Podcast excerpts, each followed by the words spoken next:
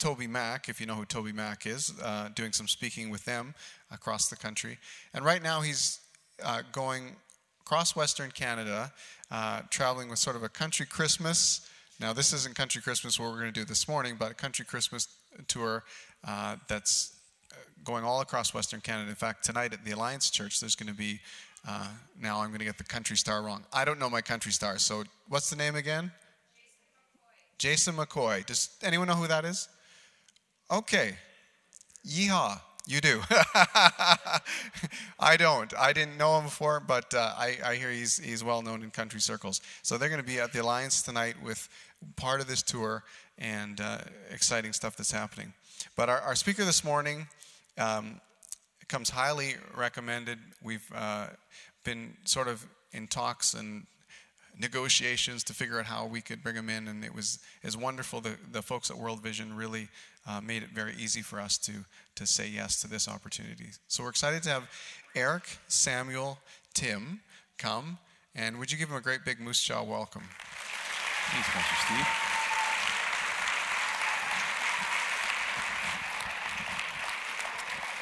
Thanks, Steve. Appreciate it. Well, good morning, church.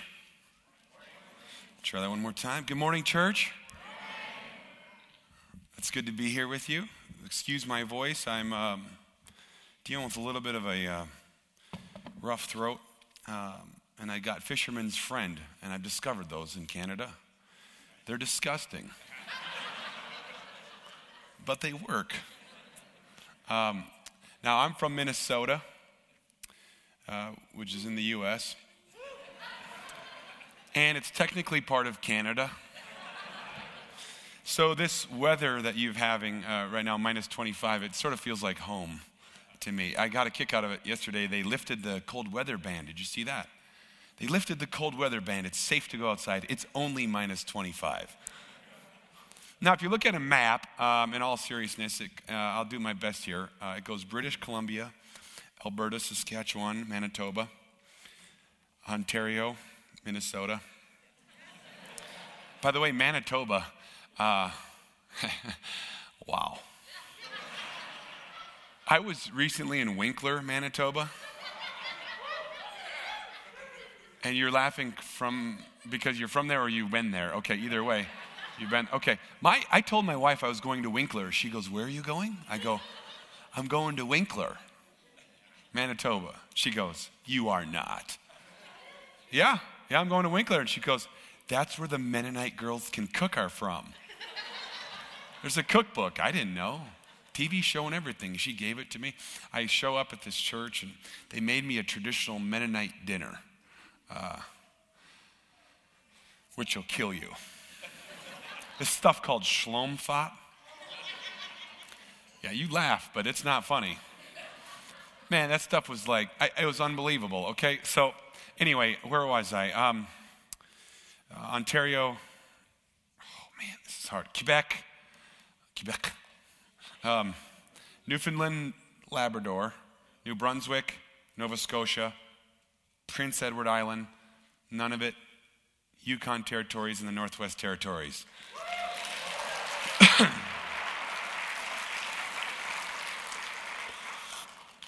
Pretty good, huh? You realize what just happened here? An American just named your country. Some of you, yeah. I, I thought that was great. Some of you aren't clapping. I'm gonna. Would you like to do the 50 states?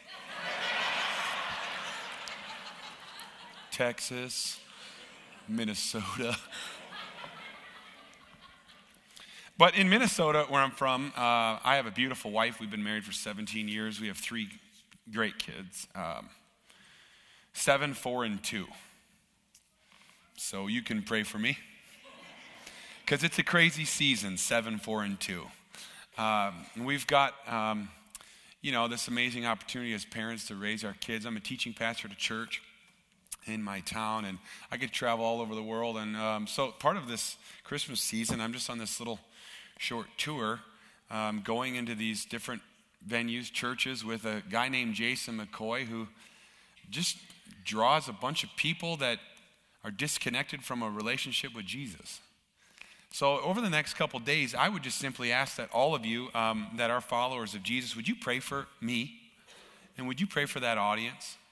Because I'm really um, enjoying this. Last night, I met a guy named Mike and his wife, Alicia. They had never gone to church, and, and maybe over 10 years, he had thought the last time they had gone, they came to this church. And, um, they gave their life to Christ last night. And not only that, they're at church this morning at 11 o'clock uh, at a service, learning more about this Jesus that they're, that they're following. It was just a profound moment. And I just simply say, I'm, I'm just really encountering a lot of people that need to hear a little bit of the Christmas story. Uh, that are disconnected with the relationship with Christ. So just keep us in your prayers because it matters. Prayer, prayer does things. Do you know that, church? You know, we do the natural, He does the super. And I think prayer is one of those things in the natural that we got to continue to do. So I'm just humbly asking for you to continue to pray for us. If you don't have a relationship with Jesus, well, you're welcome here. And people are praying for you. And you're in the right place today, by the way. Church, can I get an amen for that? Um, in Minnesota, excuse me, sorry, um, we've got some crazy Christmas traditions, like you. Um, first of all, is this stage OSHA approved? Because I feel at any given moment there's going to be a trap door and I'm, you're never going to see me again. Uh, there's some crazy Christmas traditions that I grew up with. I, I, don't know if you grew up learning about Santa Claus. Um, and I got to be careful with this one because when it came to find out you know what about you know who, Pastor Steve's like, What? No, who?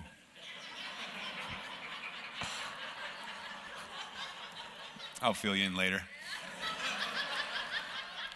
but I was always told, I don't know if you were told, Pastor Steve, but um, he comes down a chimney.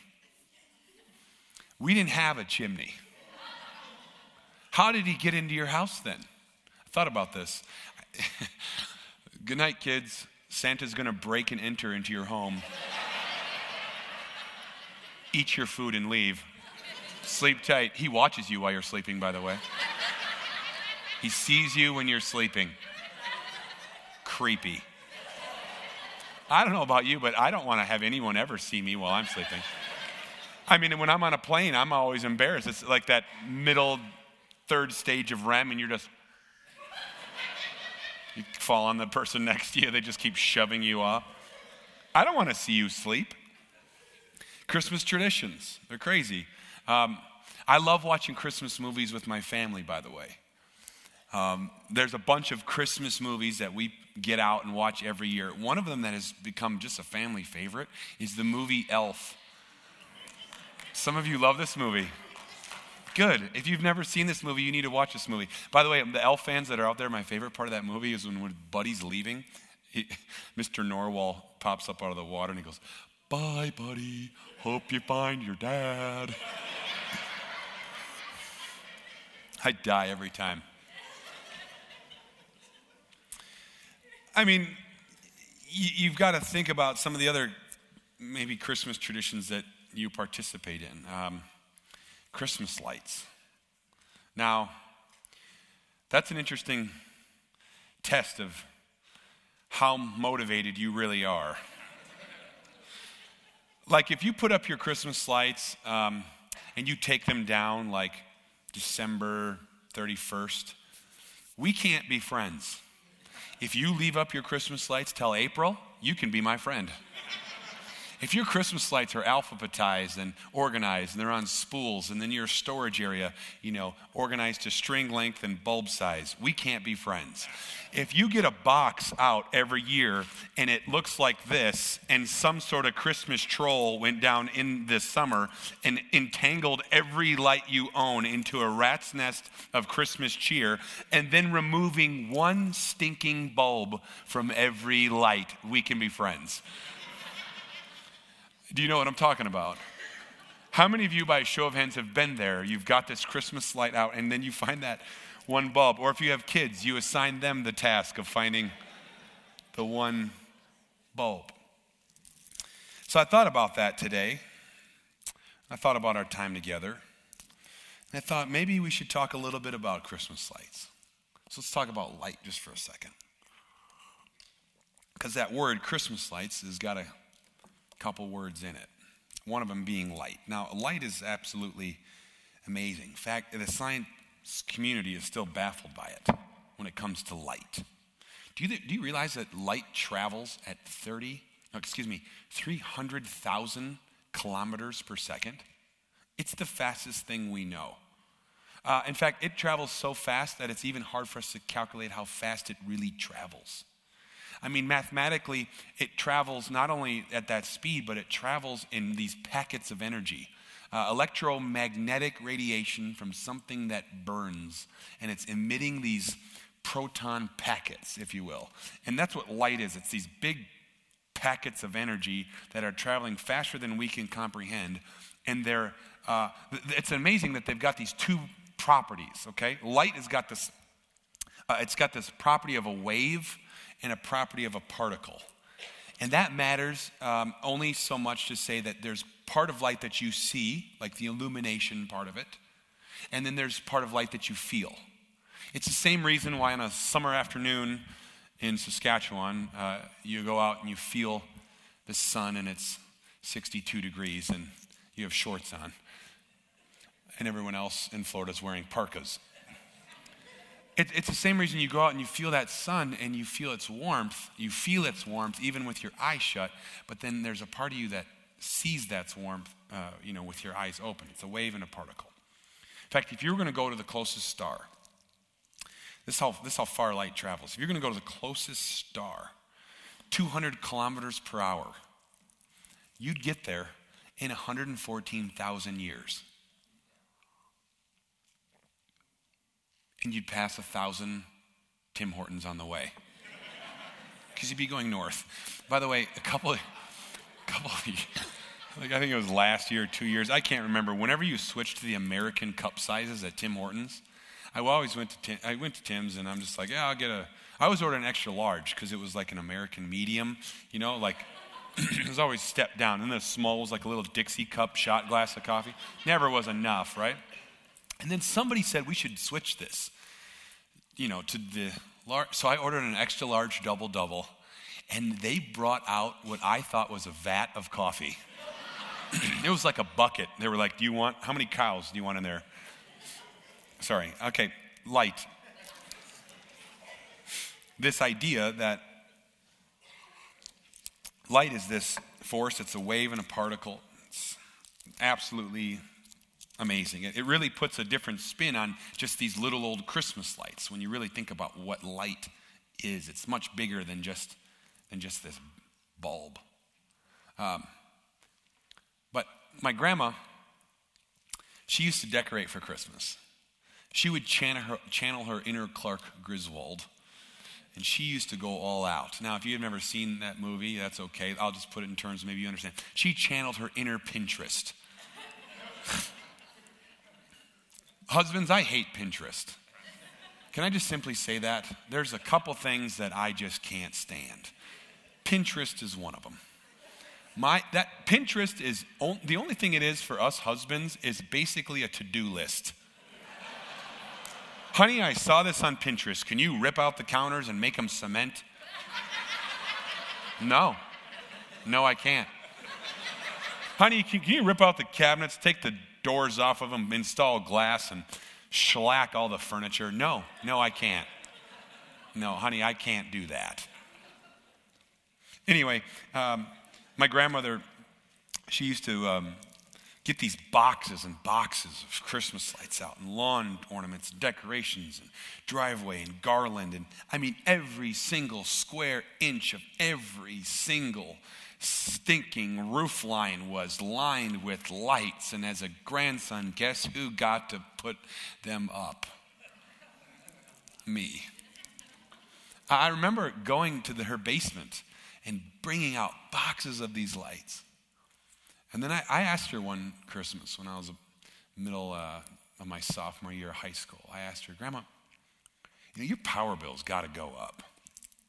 Why do you do all this? I mean, why do you make your house look like this? She said, Eric, it's simple. Christmas. Christmas is the celebration of the light, Christ. It's a celebration of lights.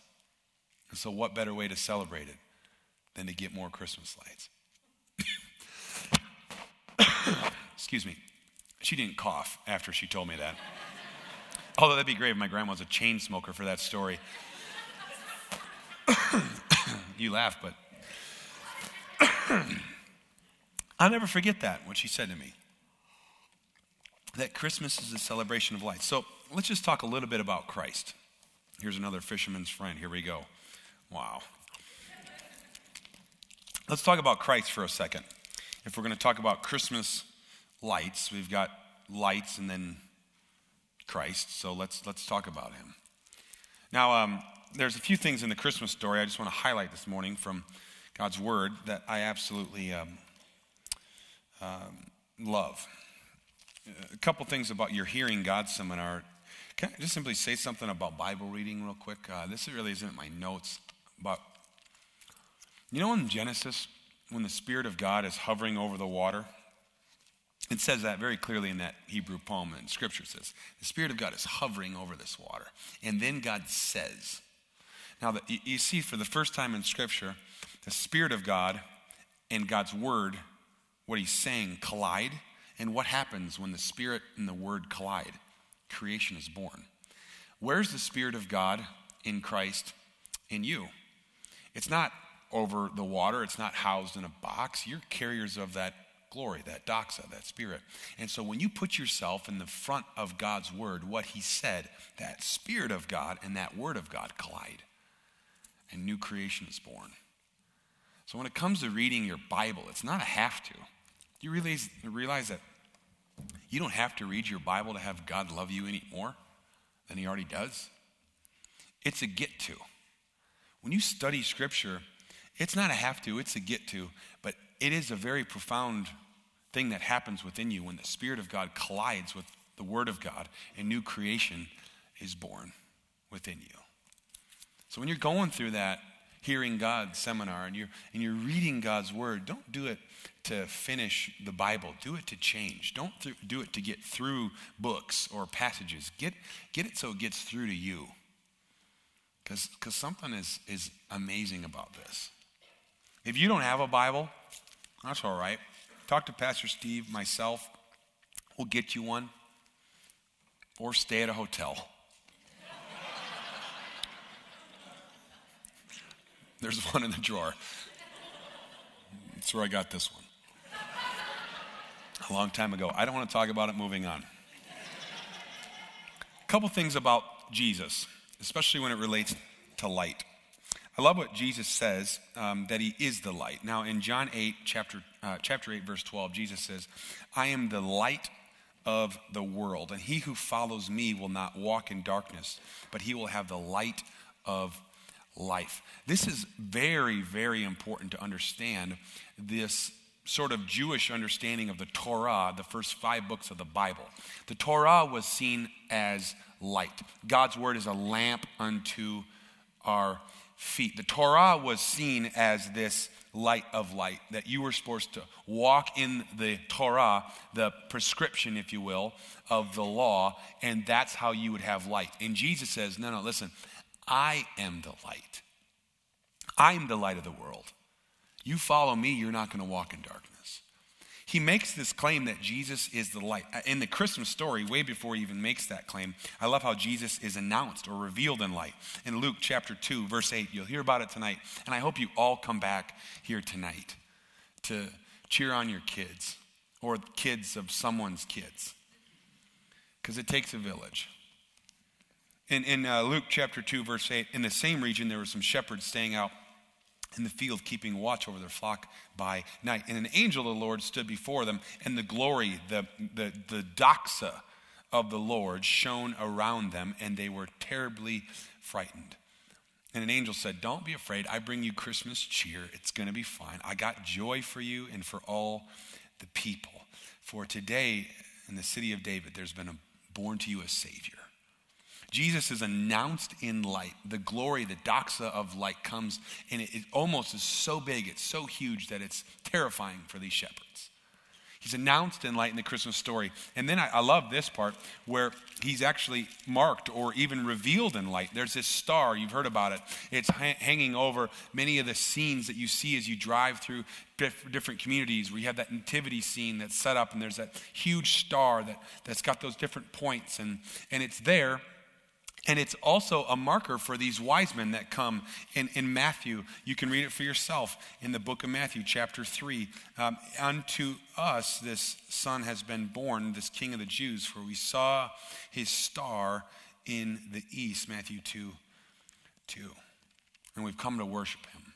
Jesus says he's the light, he's, he's revealed in light, he's even marked in light. I, I could literally sit here, or stand here rather, and for the next hour talk about all the places where Christ's light and light intersect. But I think my favorite of all of them is in Matthew 5. Matthew 5:14 after he chooses these disciples and they're new in their training, they just decided to follow Jesus.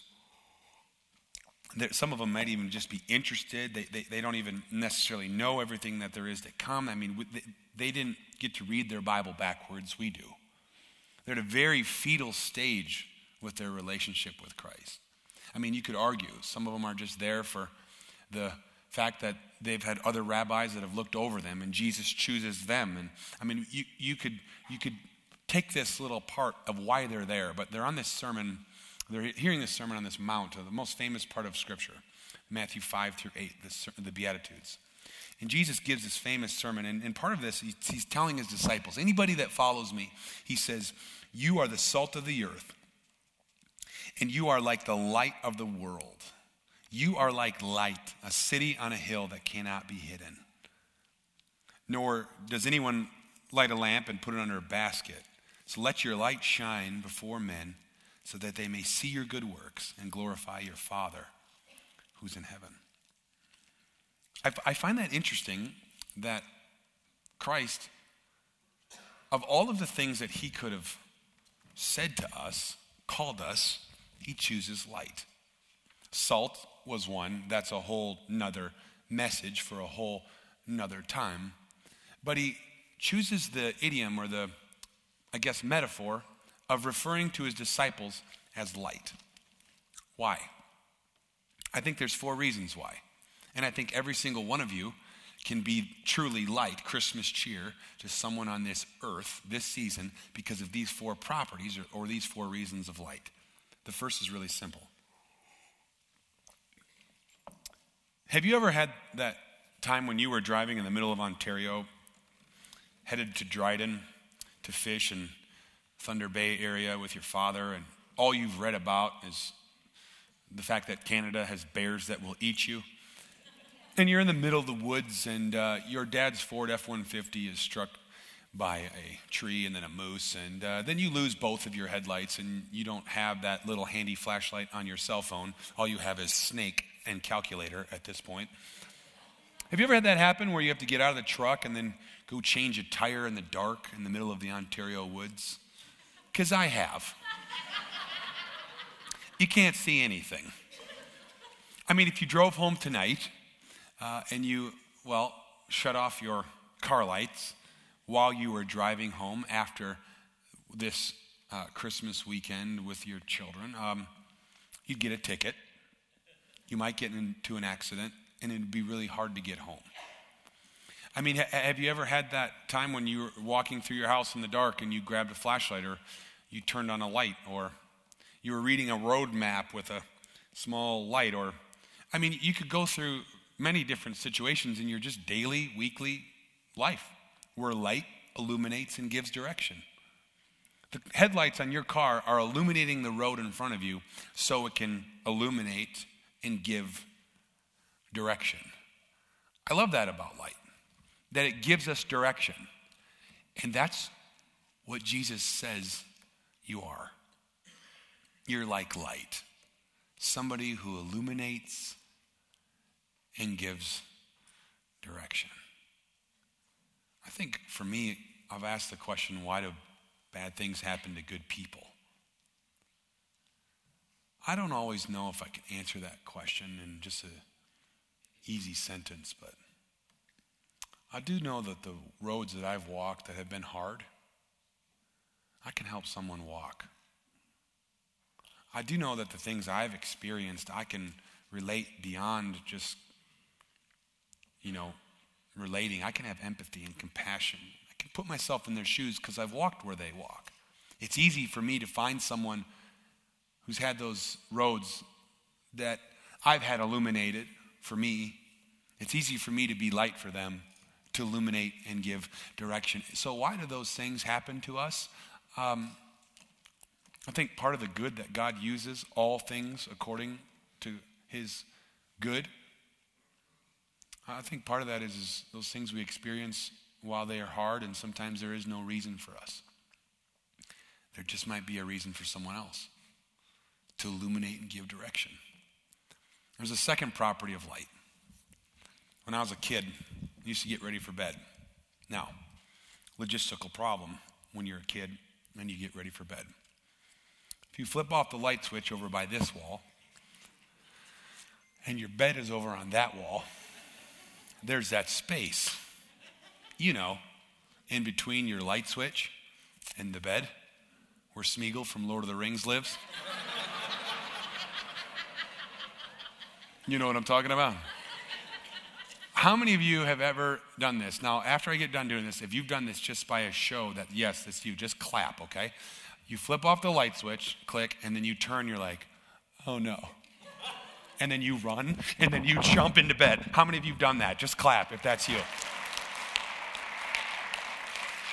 Okay, some of you aren't clapping, you're lying. Or, or your mom, or well, for me, my mom asked me to take like something down into, the basement, and every time I would go down to the basement, I'd go down to the basement. I got a jar of pickles and I put it on the shelf, and then I turn around and I'm like, "There's something behind me. There's something behind me." And you run up the stairs. Okay, finally. Thank you for your honesty, young man. I pray that you'd be an example for everyone else. I mean, why would you um, as a grown man, have a nightlight in your bedroom. Husbands, don't raise your hands, but wives, you're clearly giving it away. Why do we have nightlights for our kids? Um, why do we flip on the lights when we're afraid? Why in the basement is it a lot less scary when the lights are on? Because light illuminates, gives direction, yes, but light also dispels fear. A, a property of light, or, or a way that we use light, or that we experience light, is that it dispels fear. It takes fear and it says, You're not welcome here. The light invades the darkness, and the darkness can't overcome and comprehend it. It's because light dispels, dispels fear. When I um, had a science project I had to do with my little four year old. He's in kindergarten, basically pre K, and he came home with this little cup. And he was telling me, and the instructions were telling me, he had to take this little cup, a cup of dirt, and a dirt cup, cup of dirt. Brian Regan fans out there. And you had to take a soybean and you put it down in this little cup of dirt, and then, and then you have to water it. And you've had, you know, soil that's fertile and water that's creating moisture, but you had to do one more thing with this little cup. You had to go set this little cup and you had to put it in the windowsill or near light. And then this soybean would sprout. Now, many of you are farmers here, literally feeding the world. Uh, I was driving over here just looking at all the farmland. Uh, a Newfie once told me a joke because most jokes are directed towards them about the flatlands here. He says, if you lose your dog, five days later, you can still see him. I thought that was well said when I was driving here. We got parts of that in Minnesota too. We have like acres and acres and acres of farmland. And, and part of that process that's happening on your farms is light is creating and sustaining life. So this little soybean started to sprout, and then it's this third property that I think Jesus calls us light. It illuminates and gives direction, it dispels fear, and it creates and sustains life. That's who you are. That's what you do. There's a fourth, and it's probably my favorite, arguably. Especially in Minnesota, where it's cold. We get winters too. I mean, last winter when we had that, well, maybe two winters ago when we had that polar vortex thing happening, there was parts in Minnesota that were colder than the surface of Mars. It was glorious. It's population control. Not that the people that had passed away tragically in the cold, but nobody wants to move there. I'm like, fine, great, no problem. The ski hill was definitely less crowded. But there's this sort of moment that I love um, where you come in from the cold and you sit in front of a fire gas fire, real fire, fire on your television. Some of you are Netflix subscribers and you put on the fireplace. You do, don't you? How many of you are Netflix subscribers, okay? And how many of you are just like Netflix leeches where you don't even have a password? You okay, there's some honest hands. Good. I know what you need for Christmas. But the truth is, is you, you have sat in front of a fire, have you not? Especially when it's cold. Isn't that a beautiful thing? Or a single candle in a cold room. You huddle around it. It's because light is comforting. It's that particle part that you feel, that wave that, that, you, that you feel, rather, the particle you see that you sit in front of, and it just has this comforting property. And light Jesus calls us light because light illuminates and gives direction. It dispels fear. It creates, sustains life, and it comforts. That's who you are, church. That's what we are. That's what we do. I got to ask you a question though. Will, will you do that? Will you do that locally and globally this month? Will you be someone that dispels fear? Will you be someone that gives direction? Will you be someone that uh, sustains the life that's there, helps bring apart the supernatural as we do the natural? Will you be somebody that, that literally comforts? Because Christmas is one of these moments where, where that kind of light isn't weird, it's welcomed. It's not awkward, it's, it's embraced. So, my question for you is why did Jesus call us light? Yeah, those four properties, but why? What's the real reason? And, Nick, um, if you can hit play on that track, I think sometimes you can see what you can not hear. So, rather than tell you, I'm going to show you why I think Jesus called us light.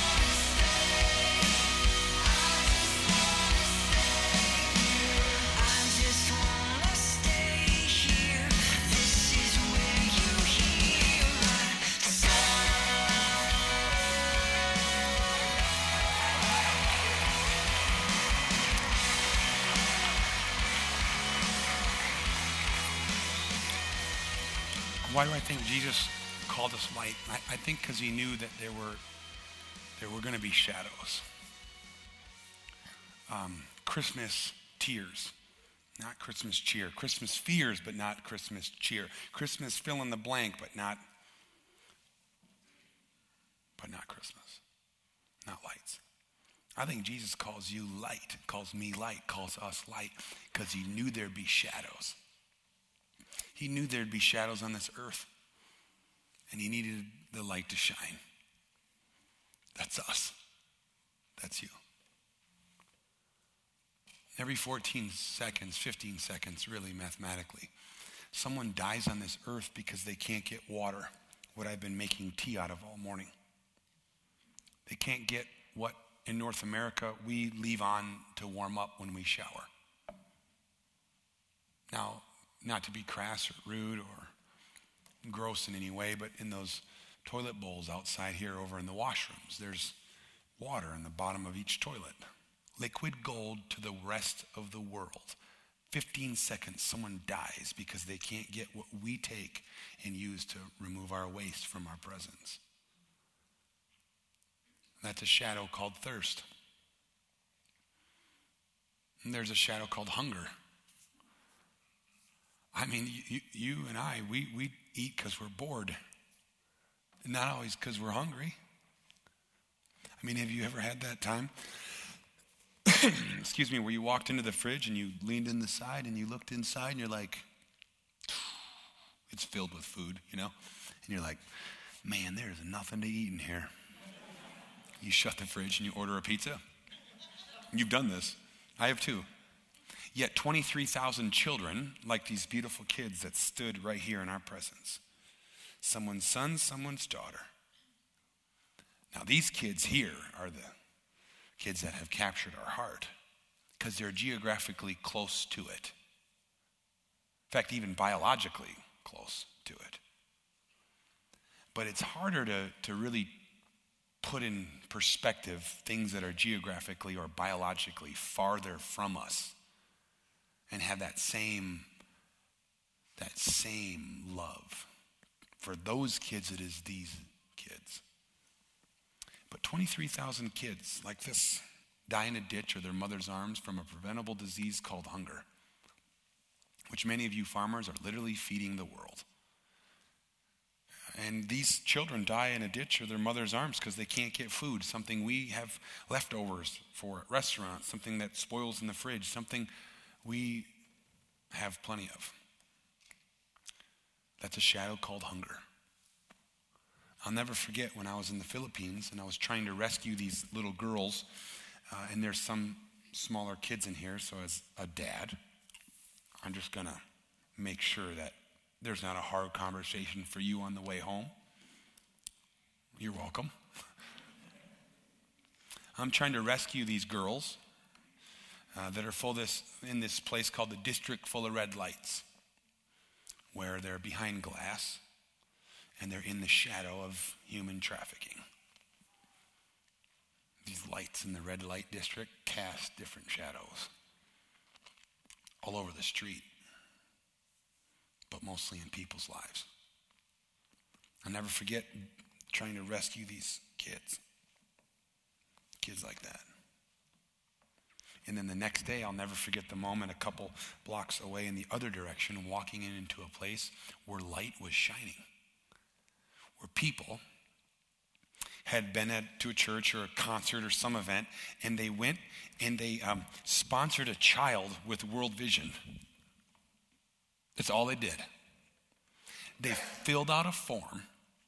They had heard it before. They had maybe had someone talk about it before, but they did it. They didn't think about it, they actually did it. They sponsored one of these little kids, these little girls, these little boys that were in this World Vision Community Development Project. And if you've never heard of World Vision, they're out of Mississauga. They're one of the most fiscal responsible NGOs in your country today. They go all over the world through food and clothing and education. They, they go and be the church. And they work in countries where there is no church. That if you were a church like the building and you gathered together, you would lose not only your head, but your life. They go to places to be the church. And I think that's amazing because Jesus isn't coming back for your great coffee shop or this building. He's coming back for you, his people. We're the church. And if you're as a, here as a visitor today and you're looking for a perfect church, well, this isn't one of them. You'll never find one. Because we are the church, followers of Christ, and none of us are perfect. Our righteousness is only because of Christ's righteousness. World Vision does this in a way that I think is important to note through the community. It's very inclusive, where these kids and these families get to be a part of this development project, where for 15 to 20 years, they are literally partnered with World Vision and sponsors of this community project for these kids, where it's not just handouts, it's hand ups. It's not just giving them fish, it's teaching them how to fish. That's important. Because how many times have you had that conflict in you when you walk by a homeless person or a, or a street person and they ask you for money and you have plenty of loonies and toonies and you say you don't have any, and the reason you don't give it to them is because you know it's not really going to solve the problem. Part of it. You, know that, that that's just going to go and it's just going to be squandered like the last toonie somebody gave them. See, this is why World Vision goes into a part of the, the community, like Malawi, by the way, uh, which, just so you know, over half of the children under five in the country of Malawi are malnourished. They don't have enough to eat. And I think that's so profound that today, Pastor Steve this community um, global church partnership that's happening in all of Moose Jaw, where like these different churches, including this church, are coming together to rescue these kids in Malawi, to feed these kids in Malawi, to be Jesus and light to these kids in Malawi. And over half of them are malnourished. And there's probably over half of you are farmers. I find that just, just so profoundly interesting when you're in a community like this and you look at what God has given us and what people need. And they're doing this all over the world. And for me to sit there in this project where these kids were there being trafficked and then there were these kids were rescued because somebody just filled out a form and said, Yes, I'll sponsor that child. It was that simple. And they were rescued from the shadow of human trafficking. I think Jesus calls us light because he knew there would be shadows. So I'm going to ask you to do something today that maybe you've thought about doing. The first is this Who are you um, going to be light to on a local level? Your Christmas Eve service is coming up. Do you have a Christmas Eve service? Churches on Sunday and Christmas. I can already tell you, some of you are already thinking about not coming to church on Sunday. Are you having church on Sunday? Okay. Some of you are like, it's Christmas, I'm not coming. So if you're here as a follower of Christ and you're thinking about not coming on Christmas, how many people in your community do you think are thinking about coming to church on Sunday? Mm, probably not very many. So, what service are they going to go to if they're going to go to a Christmas service? Probably Christmas Eve. It's uniquely designed this year, and I think it's a unique opportunity for us. So, what is, what is stopping you from inviting a family to come to Christmas Eve service with you?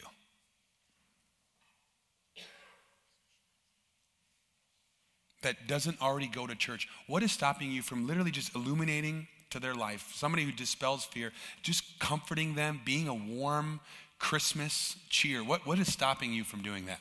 And I would even take it this one step further. What I'm going to challenge my church to do, and what I would challenge you to do, is don't just invite someone to come.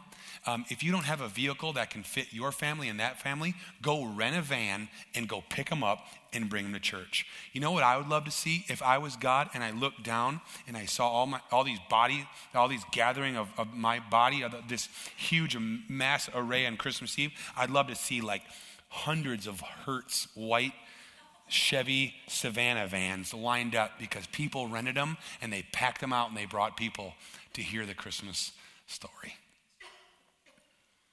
Be Jesus, be light, because that's what you are. Maybe on a local level. But on a global level, I'm going to ask you to do something today that maybe you've thought about doing. Sponsor a child in Malawi. Be light to them. Parents, your kids don't need anything else with batteries. What would it look like, moms and dads, if you sponsored a child for every child you have? And yes, you're going to have to pay for it, and maybe they can pitch in or they can give part of their allowance. What would it look like if you had three kids and you sponsored three kids for your kids and you gave that to them as part of their gift at Christmas and enlarged their vision of the world? As a dad, I felt many times where I felt like I was screwing up my kids. You ever feel that way, moms and dads? You're like, this is going to give them a complex. I'm going to pay for this later. Last Christmas, my son, for the first time, walks up to me and he says, Dad, I want to give you this gift back. I go, For why? Well, I have two of them. I want to give you this gift back so we can give Edward a Christmas gift, his sponsor kid. All the times I feel like I'm screwing up my kids that Christmas morning, got to be honest with you, I felt like I was doing it right. Grandpa and Grandma, when your kids come over to visit you or you go to see them this Christmas year, what would it look like if you had a conversation about a child that you sponsored on their behalf and they can be the one that writes the letters? Proverbs 18:21 says life and death is in the tongue. The 45 bucks a month that it costs in Malawi right now to sponsor a child, yes, we'll literally rescue them from the ditch. But the words of life that you pen with your grandkids, grand, grandpa and grandma, it will literally rescue them from the inside out. If, if you're a current sponsor with, I don't know, Compassion Canada or World Vision or Food for the Hungry or somebody else, just raise your hand. I know you're Canadian, you don't want to take credit, but just I'm asking you not to take credit, just raise your hand. Okay, look at it, look, put it up again. Look, look, put it up. Okay, and you're not going to do this for you, but I'm going to clap for you. Amazing. Hands everywhere. Church, that's amazing. Now here's here's my challenge for you. If you raise your hand, you can sponsor another one. I give you permission. Ask yourself, could you make 450 some bucks less next year on your TR, whatever form it is? If the answer is yes, then sponsor another kid as a family. Sponsor another kid, a child as an individual. If you're a business owner in here, and I'm going to High Valley and I remember this story, a realtor came over to the table and she picked up 77 kids and she said, I sold 77 houses. I want to sponsor a child for every child I have sold a house for. I met a seventh grade girl in Edmonton that sponsors seven kids. Seventh grade girl that sponsors seven. And then when she was in the eighth grade, she did eight, nine, ten. She graduated high school sponsoring 12 children. If you raised your hand, you can sponsor another one. It's okay. I just would simply say to you, all of you, on a local and global level, be light. Because when you sponsor a child, do you know what you do to them? You illuminate darkness. You, you illuminate and give them direction. You dispel fear. You, you comfort. You can continue to sustain the life that, in partnership with World Vision, is being created. You get to be light on a global and a local level. Christmas lights. Christmas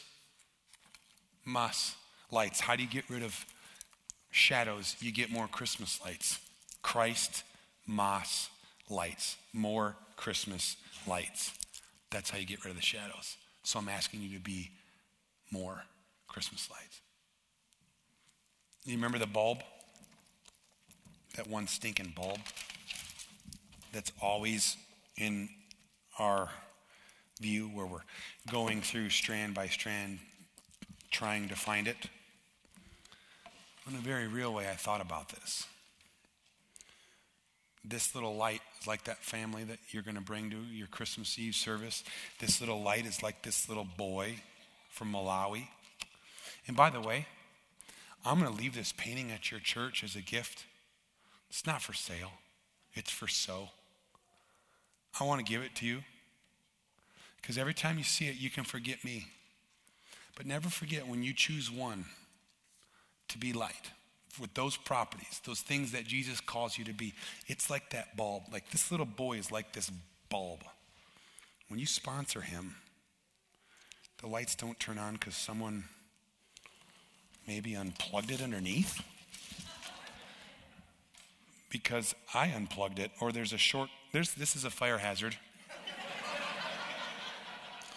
there's someone from the fire department here. This is not something you wanted to see. But in a very real way, when you sponsor that child, it's like this bulb, and you never know whose world it lights up. A lady named Jen, who was a child soldier, she, someone sponsored her in Uganda, and she was sponsored. And then she was with me last Christmas. She came over to the table with her two daughters, and she said, I once was a child that was in Uganda, and someone sponsored me, and I was a child soldier. And now I'm here to sponsor kids with my kids. You never know whose world you light up when you just do that with one. So that's what I came here to ask you to do. Is just live in the identity of Jesus says who you are. Light. When you sponsor a child today, I have a gift for you, which is interesting uh, for the fact that you're going to be going into this series. Um, I wrote a book called The Art of Hearing God Through the Noise. Uh, it's called Static Jedi. Uh, static and Jedi, mastery of the static, but also beloved by God, um, equally at rest. And I want to give it to you. Um, if you don't have it, I just want to give it to you as a gift. It's not even for sale, it's just something I'm going to give to you when you sponsor a child today.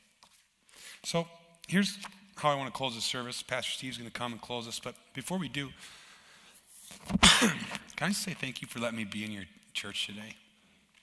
I've truly enjoyed it. Um,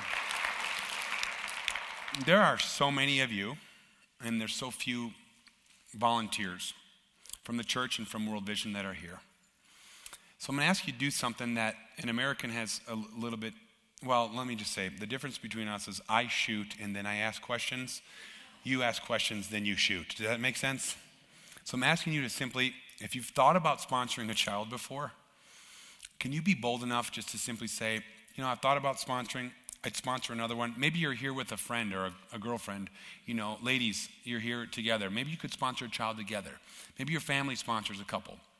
I don't know what it is, but if you've thought about sponsoring another one or for your business, um, if you can just raise your hand as they come through here with these kids from Malawi, these kids that were once here, um, don't let the geographical location separate you from. If you've ever thought about this, just put your hand up. If you don't want to put your hand up in here, I get it. They're at the tables in the back. Uh, but if you do and you feel like you're bold enough and it's okay, something you thought about doing, I just want you to slip your hand up and they're going to give you a child that you can fill out right there and then turn it in and they'll give you the book. It'll just be easier for you as we're about five minutes over on like your normal service. I want to be able to get you home in time. So if you ever thought about this and you'd be willing to consider it, just put your hand up. Ask the Holy Spirit. I want you to ask the Holy Spirit, all of you. Is this something that I should do today? Is this light that I can shine? There's tons of hands going up all over. You're taking kids. It's amazing. Anybody else? If you didn't take a, a child and you want to ask some questions from me or from someone from World Vision about this global partnership that your church is doing in Malawi, you want to know more about where the money goes. You want to know more about how they work in places where there is a church. You want to have any of those questions before that make decision. That's why they're here. So meet him in the lobby. I'd love to meet you in the lobby as well. Just raise your hand if you, there's a couple more. And then if you um, need more information, we'll be there. Can I pray for you? And then Pastor Steve will come. I just want to say a quick prayer blessing. God bless these people as they are a light locally and globally. Give them the strength to illuminate the darkness, to shine it bright to the one, to the one family, to the one coworker. God, give them the courage to spread that Christmas cheer, that light. Jesus, I just thank you um, for this opportunity for us to be light to the world. I've, God, I just pray against the complacency or the familiarity that people sometimes have over hearing about child sponsorship. God, just reveal to them, they hear about it because it works. Your kids don't get trafficked. Your kids don't go hungry. They don't go thirsty when they're sponsored. And Jesus, I just pray that you'd reveal that. You'd challenge those hearts that would be a big yes. They'd fill out that form, hand it in, change that life. Thank you, King Jesus, for letting me be here today. In Jesus' name, amen. Thanks, church. Pastor Steve.